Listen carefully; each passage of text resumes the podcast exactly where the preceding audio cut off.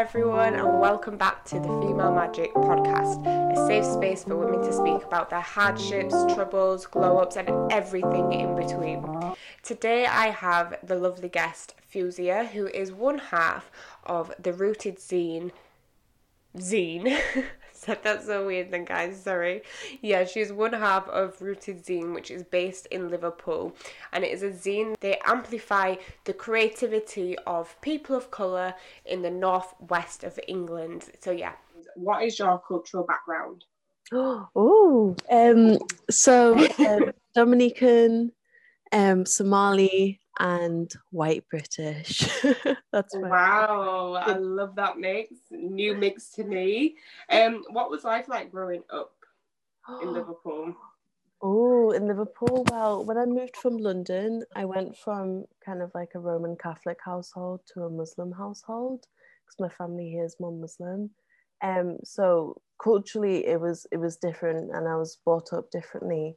Um, in terms of Liverpool as a whole, I had a complete shock like coming here in 2007 because I was like, oh my gosh, there's like literally no people that look like me. Like literally everyone's white. Um, when that's not actually the case, but it was a bit of a shock in that way. But generally, um, it's been okay. Of course, there's been racist incidents, um, but it's been okay. I like the friendliness of Liverpool.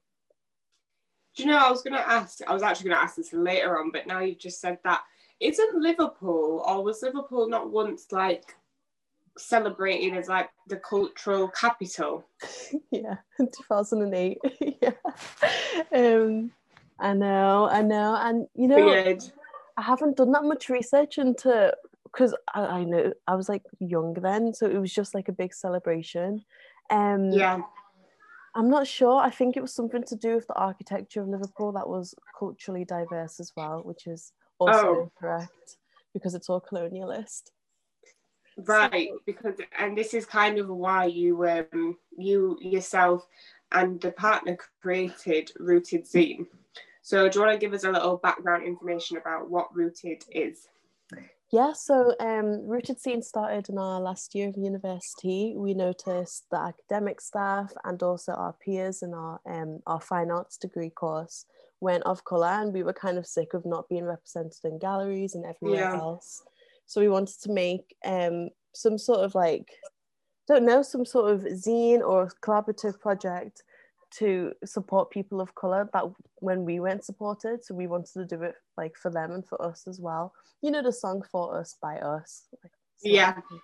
yeah. Um, um so yeah it's just a magazine basically but it's also a social platform. We like to give advice and we like to um, promote people and make sure people are paid for the work they do and what's the scene for people of colour in liverpool now in your opinion? What is the zine for people of colour? The scene like oh the scene would you say it's poppy it's good there's a good community there or is it all scattered you know what? Like liverpool's quite segregated in general. Like i don't go to enough liverpool because i've been told it's racist and i have experienced racism there as well. Really? Yeah so i think generally um i think the the poc art scene is popping within l8 and l7 um yeah. it's not from from my opinion it's not as gentrified as it is in there's a thing called like the baltic market and the baltic triangle um, all of that's very gentrified and very white within the arts. But you know, I think this those areas in Liverpool are much better. The scene at the moment, it's it's good. I feel like um, it's very supportive. There's a thing called Granby Market, which I think has stopped mm. since the mm. pandemic, but um, Granby Market's always been a place for POC to showcase their work as well in a safe space.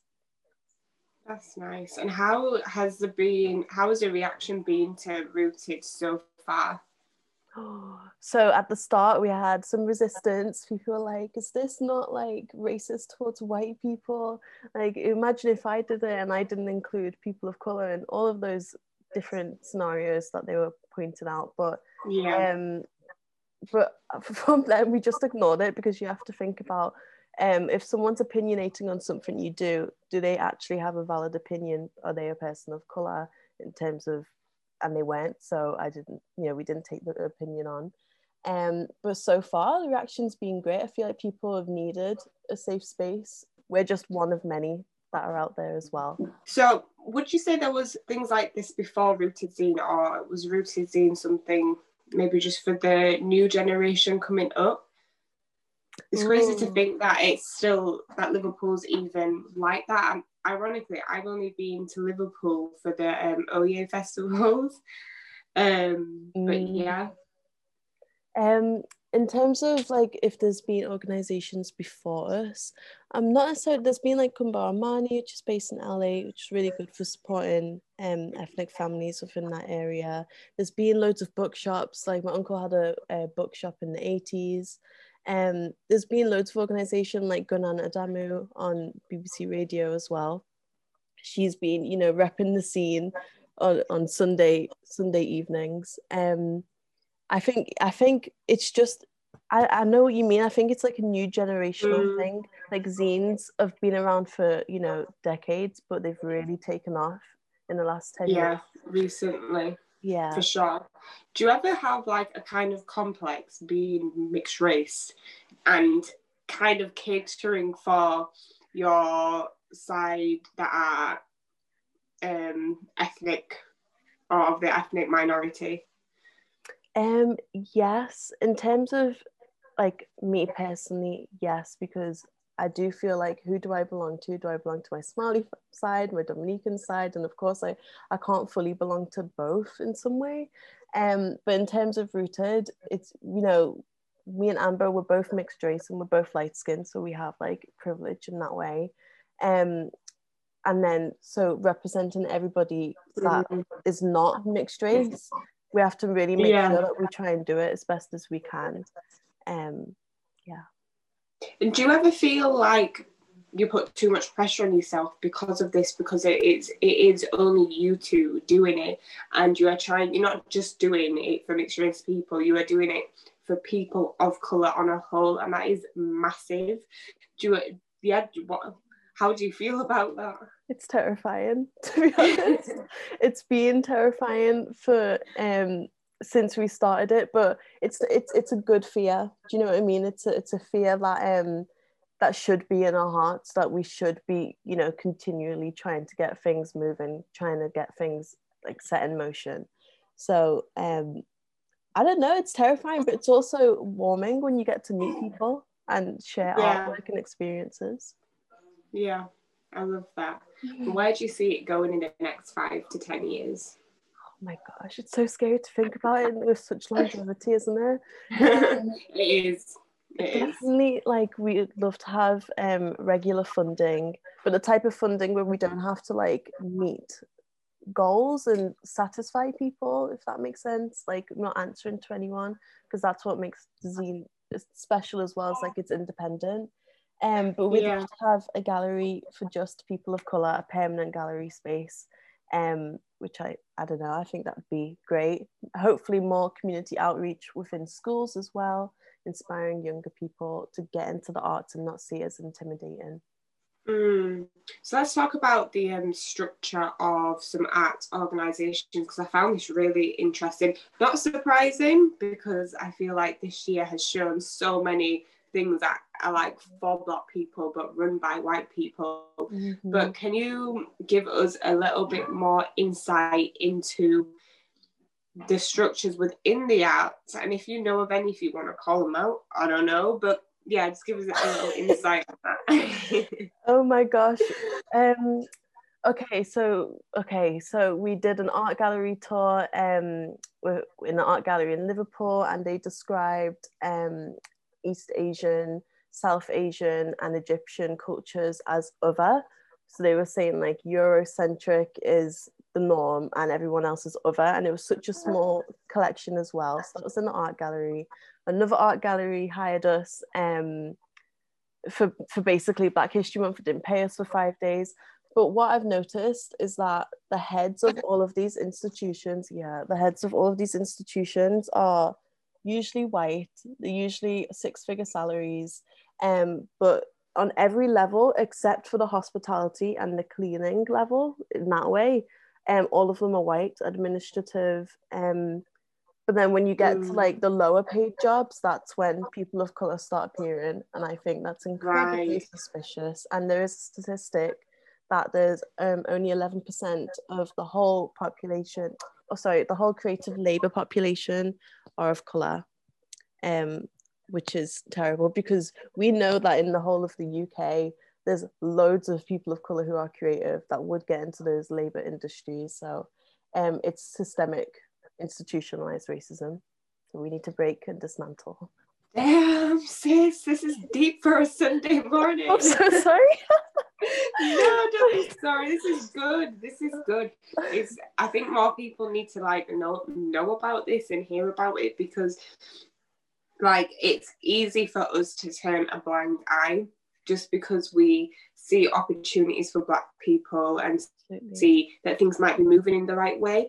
It's we could be doing so much more for ourselves and for the black community. It's just for us to be aware and have these conversations and be open to having these conversations because Mhm. a lot of us are just like, oh well, we're doing enough Yeah. or I'm trying hard enough or like, well, I'm black already, so isn't that enough? There's always a potential excuse as to Yeah. why we shouldn't work harder. So I love that. But what ad- advice would you give to people who don't know where to start, but they do want to make a difference within the arts and the creative industry? Mm. Um, it's such a good point about open conversation as well. I really, in terms of getting into the creative industry, think about why you want to get into it. Like, what is what drives you to do the work that you do? Um, but what we did is that we went straight to the people who were in the institutions. We kind of like hollered at them. We emailed them. We were saying to them, "Look, we exist. Can you work with Mm. us?" And they will listen. Yeah. Hopefully, in the majority of time. So definitely um, network as much as you can. Don't be afraid, and if you don't ask, you won't get. Simple as. So you just have to take a chance. Ask people. And do you know what I find really inspiring? I feel like most people who I speak to are younger than me. So I'm 25 mm-hmm. and you're 23. And I feel like a lot of people more towards your age mm. are deciding to do these things. Ironically, in uni as well. It's, it's like you, I don't know, it's just, it's mind blowing sometimes how you already have the pressure of trying to get good grades, but then you've got the pressure of trying to make a difference within the system. Mm. Does that ever make you? Well, you finish uni now, haven't you? But Yeah. during the time at uni, did you ever, Are we ever worried that the work that you was doing in regards to rooted could affect your overall grades? Because obviously, I'm assuming it's white people who are like graded, yeah. yeah. absolutely um in terms of the ages as well i feel like when at whatever age you are if you're passionate about something go for it. Um yeah. in, in terms of yes incredibly worried and it was definitely the wrong i say that in quotations the wrong time to start a zine because you got your dissertation and you know Mm, all of the things but at the same time it was the right time to start the zine because you know we've been able to carry on since then.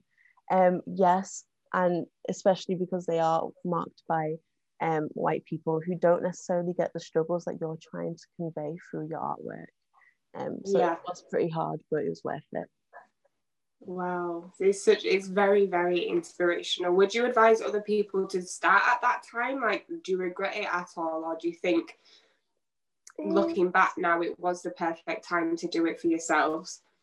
Um, well, at that time, I had an undiagnosed mental health condition, so I don't know if that's that's in context as well. Um, I feel like start at any time that you feel like you have the most energy for it, and then you can always pick it back up if you if you feel like you know I need to focus on something else. Mm, yeah, Compartmentalize your time and um, don't feel guilty for not keeping it going as well. Like if you need a break, you need a break, sis. You know. Um, so yeah. I, I've been saying that to myself all morning actually because we don't give ourselves a break. We are in a pandemic, and somehow we I feel like so many people are working like a million times harder than they would if they were just like living and Exactly. you kind of got to think why not just appreciate this time and just chill but the pressure is real for sure, but we always do need to take a break.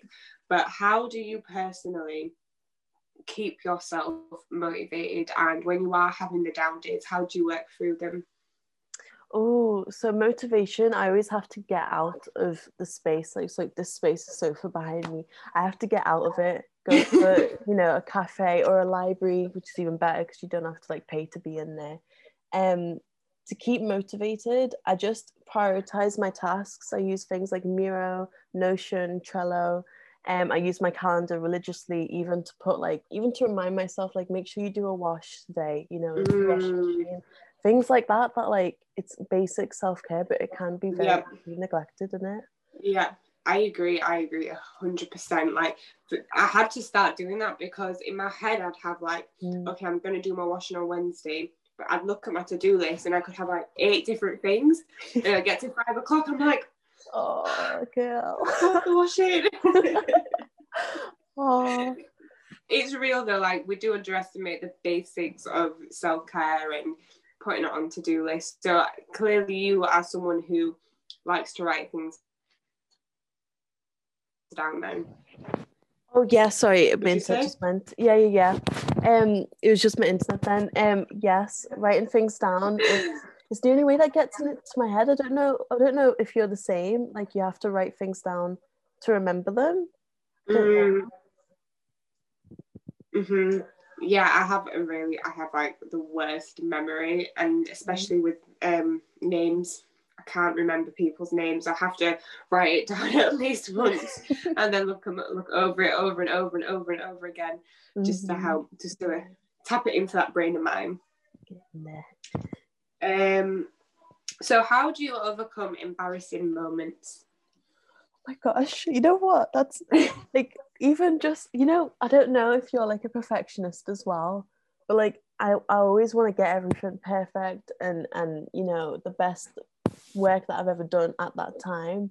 And Yeah. when it comes to embarrassing moments, I I don't there's so many that's like that's still in my head. I still get like little flashbacks. Oh, How do I get over them? Yeah, but I right. My mum said to me once. She goes, I was having an argument with someone in school, and but this is in relation, and she says, "But you're thinking about them, but are they thinking about you?" I was like, "No, they're not." So that time when I almost drowned in the swimming pool, those people aren't thinking about that memory. it's just me. so don't give That's it any time. That's right. So true. Um, It's so true. So, where can we find you? And how, oh no, let's re- rewind. How can people get involved? Because you, um, I know Rooted is done quarterly. yes. So, does that mean the submissions open quarterly as well? Yeah, so the best place to find like updates about Rooted would be Instagram, um, which is at Rooted Zine. Um, and then it would be our website as well, which is rootedzine.co.uk. Um, yeah, I think I think the best, yeah, that's the best way to get involved. And then we put out the submissions, we let you know what the theme of the issue is, who you need to be to submit. You need to be a person of colour from or based from the Northwest, unless stated otherwise. Um, and then we usually have a theme as well that you can join in.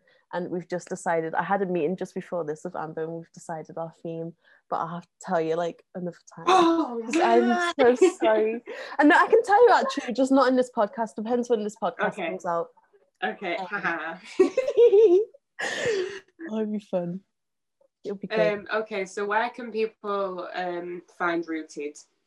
Yeah, so all of our Instagram, I mean, sorry, all of our socials are um, rooted zine. So R O O T E D Z I N E. Oh my gosh, I misspelled it wrong. Um, and then it's the same um, for our website. So it's just rootedzine.co.uk. If you type it in on Google, it should come up, hopefully. And if it doesn't, just um, oh, if you want to email us, sorry, it's info at rootedzine.co.uk. Email us with any ideas you've got, um, and we'll have a chat. And lastly, what are your plans for the new year? If you've got any, because obviously, you know, Ooh. pandemic. And exactly. um, personally, I'm preparing for um, exhibitions I'm curating, rooted wise, we've got um, exciting things coming up. We've got a project with another organization, which is um, all about happiness. We've got live tarot readings, which are starting in a week or two. And then we've also got a new, yeah, you should definitely join if you if you're into them. Um, and then we've also got our new zine coming out January 21st. So that that would be it. yeah. Yeah a lot of things to look forward to though in this crazy time so it's really good that you guys have like carried this on and i'm so grateful that i've had you on today because i didn't know what to expect first guest from liverpool. I'm really happy about that. Um but yeah you're really inspiring and i hope that this helps someone out there. It's definitely helped me today so thank you so much for being on the female magik podcast. No worries. Thanks for having me. Thanks for inviting. Really appreciate that